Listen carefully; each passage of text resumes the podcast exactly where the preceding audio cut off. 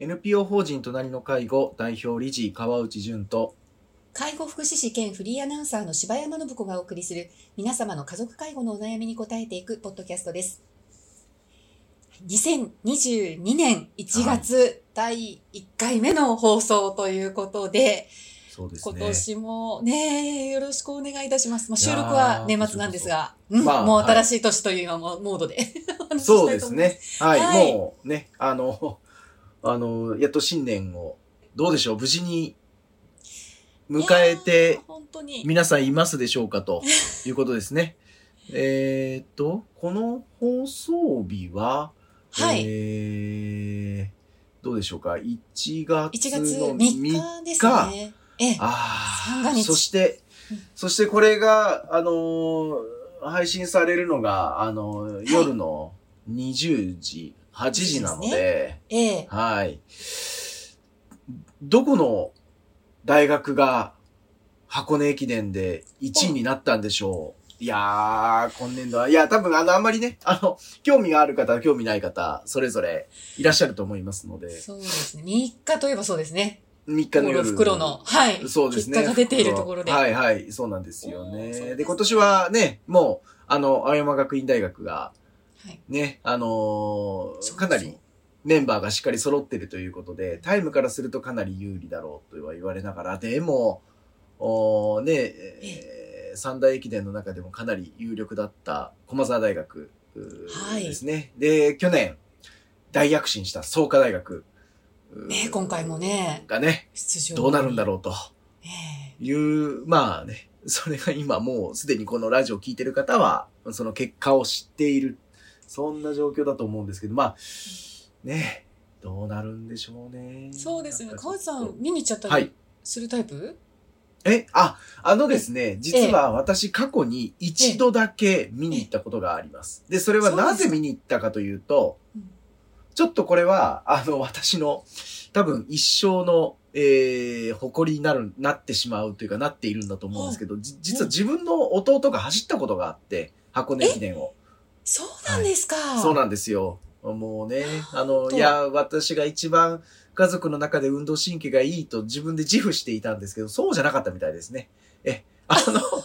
間違いなく自分の弟の方が全然早かったということで、えそうあの、そうなんです。えっ、と、弟二人いるんですけど、一番下の弟が、えー、走っていまして、しかも山下りだっ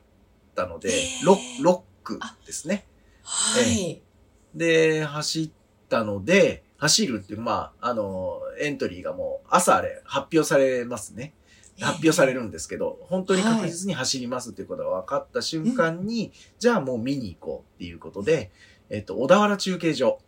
はい。ですね。に、えー行きましたと、電車でそうす。かじゃあもう総出はいで。ねえ。まあね、あのそうですね。あの親戚たちも結構ええ総出で応援したというふうに聞いていますけど、私はちょっとあまりそこに、あの、えー巻き込、巻き込まれるって言い方良くないですね。あの、あんまり、そう、関わらずというか巻き込まれずに、まあ、とにかく、あの、小田原中継所のその、たすき渡しですね。はい。はい。のところ、中継所で、えーえー見てたんですけど、で、最後の、その、ゴールをするまでの、あのー最後平地になって、えー山下りの平地になって、で、うん。えーっと、湯本を過ぎて、で、えー中継所まで入ってくるわけですけど、で、最後に20キロぐらいあれ走ってくるわけですけど、えはい。で、えー本当は、まあね、絶対ダメですけど、あの、脇を走ってですね、あのうん、コース外ですけどね。えうんうん。で、こう、走りながら応援してたんですけど、ええええ。うん、当然追いつけないんですよね。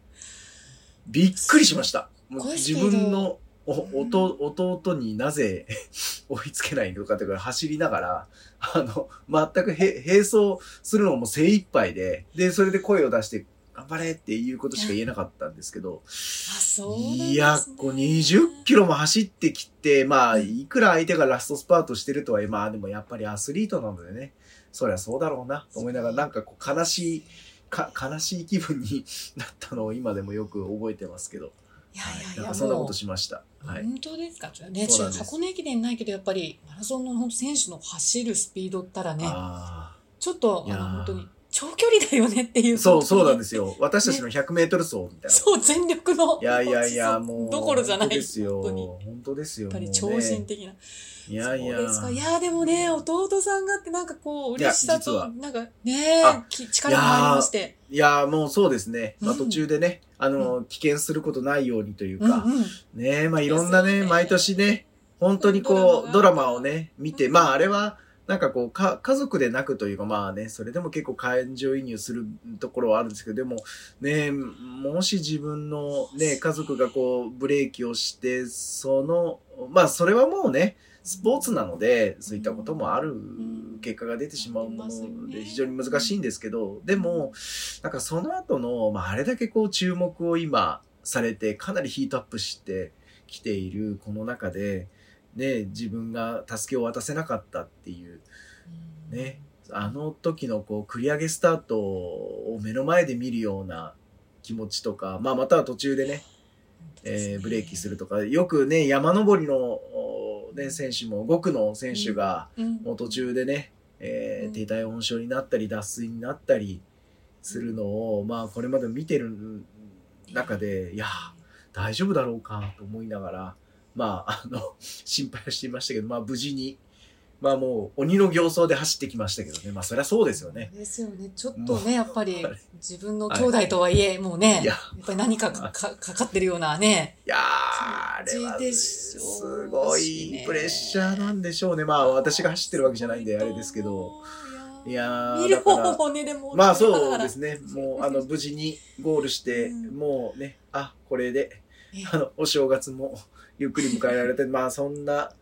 感じでした、あの年は。懐かしいですねああ、そうですねじゃあもう1月3日ってなんかそういうあれですね、本当に。ああ、そうですね。ああ、本当ですね。だからもううん箱根駅伝見ると、うんそうですね。はい。あの、そういうことを思い出したりとかね、あとは、まあ、あのー私あの、まあね、1月のその2日3日で、えーまあ、訪問の介護の仕事をしてる、訪問入浴の仕事をするとき、えーはいにしているときにも、その箱根駅伝を、のええコースをうまくかいくぐりながら、2月3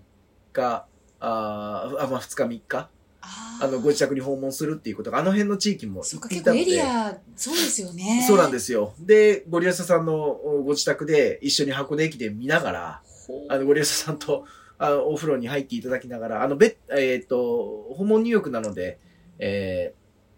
お風呂を、ええご自宅に持ち込むので、ええそうえーですよね。そうですね、えっ、と、電動ベッドのある隣にお風呂を作るわけですけど、そうすると、その、テレビが、あの、あるお部屋でそのままお風呂に入っていただくことも結構あって、あだから、はい。テレビを見ながら、お風呂を見ながら、えーどこの大学がどうだとか、自分の時はこんな選手がいたとか、なんかそんな話しながら、そうですね、仕事したのなんかまた、それもそれですごく思い出になりますよね。はい。懐かしいですね。はい。そんいなや感じですね。ー、なんかいいですね。第1回、あの、1月3日の放送ならではのね、お話をお正月らしい話ということで、えー本当ですね。よかったです。なんかうまく繋がったようで、よかっいやたー、はいね、本当本当結果がね、どうなってるか。です。本当です ね。あの、皆さんの思った大学が優勝してるといいなと、応援してる大学がね、いいい結果だといいですね。はい。はい、ありがとうございます。そして、えーま、第1回の放送ということで、今回は、はいあの、前回の、あの、ま、放送というか収録をした後に、えー相談でメールで寄せられた、実際にいただいたメールからということで、そうですあのご紹ね。介させていただきます。はい。えーラジオネーム、迷える介護おばさんよりということなんですね。はいえー認知症のお母様のまあ在宅介護を行っている長女さんからでした。うんで、はいえー母は、まあ、あの認知症のそのいろいろな症状が出てこられたというところなんですよね。それで、えー2000年からその両親と同居されていて、うんえでそれまではお互い別の場所に暮らしていたんですけれども、あはいはいはいえ同居にあたってその両親に土地を購入してもらってえその、うんいわゆる介護おばさんのご夫婦で家を建てられたと。そこに、まあ、住まわれていたんですが2016年に、まあ、お父様が急にお亡くなりになったということがあり、で、えーその後で、まあ、以前からそのお父様に頼まれていたような相続の手続きをまあお母様と共に済ませられた。うん。その後その妹さんがね、えーいらっしゃる実はあの方なんですけれども、えーその折り合いがちょっと悪くなってしまったということなんですね。うん。うん、それで、えーその後、えー今度お母様が少しあのその認知症状が出られ始めたというところで、えーそのものを探すことが増えたりとか、えーそれからまあ固定資産税に関する説明が理解ができなくなって、はい。その相談者さんのことをまあ泥棒扱いしたりすることがうん。あった、うん。最初は老化現象だと思っていたんですが、えー2020年の秋には、えーそのいろいろさらにまあ症状が出られたというところでようやくその地域包括に、えー相談をされお母様はまあの検査をこう受けられた結果アルツハイマー型認知症ということで、うんまあ要介護の申請もあのされたということなんですよね。で、まあ、その後、まあその相談者のご家族がですねやっぱりあのそのお母様おばあ様かにねあの孫さんだったりそのご主人だったりにも、えー当たるようになったりとかいうんろんなことが起きてであのその音信不通になっていた娘妹さんの方にですね連絡を取ってはい、そして、え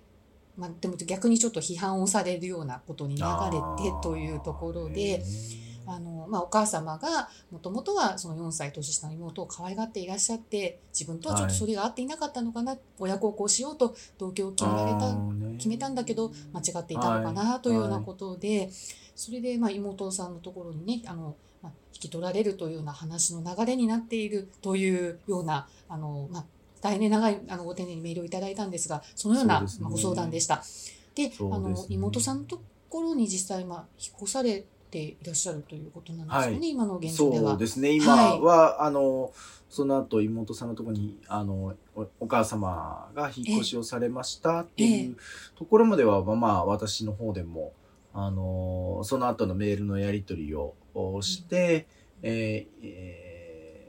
こんな流れになってるんですっていうことはあの伺っていたんですけどでこの、えまああのー相談をお寄せいただいた方あですね。はあの本当にこうまあ、うん、お話聞くとお母様のためにもう自分がねあのさっきのその親孝行っていう話もありましたけれどももう本当にできる限りのことをなんとかやっていかなきゃいけないんだなって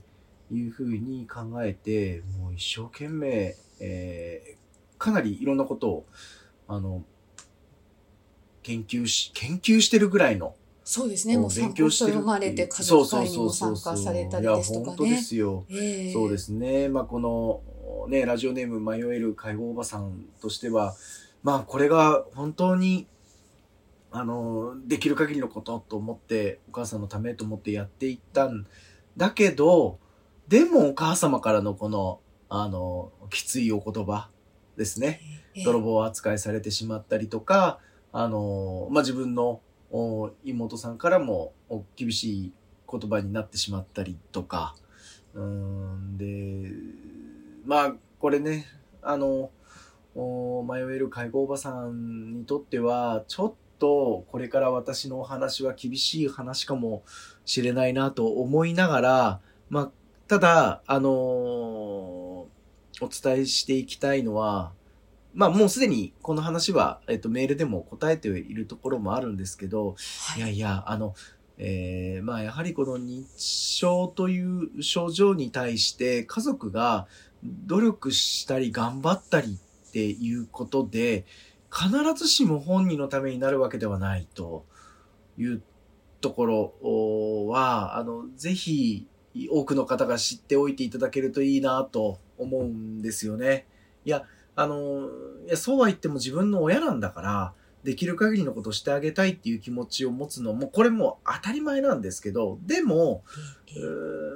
そこにもう一つこの、えー症状に対する理解であったりとかあとはやっぱりこう冷静な関わりをできる関係性をどう作っていくのかあーまたはその距離感をどう維持するのかっていうことがこの認知症の方のケアにとってとても重要なんですよね。えーで、だからこそ第三者の関わりが必要だし、まあ、地域包括支援センターに相談していくっていうことも重要なんですけど、えーまあ、このおま、迷える介護おばさんはそこもやってはいるものの、でもねそうですねそうなんです。やってるんだけど、ねでも、そこで、じゃあ自分が引くっていうことがなかなかできなかったんですよね。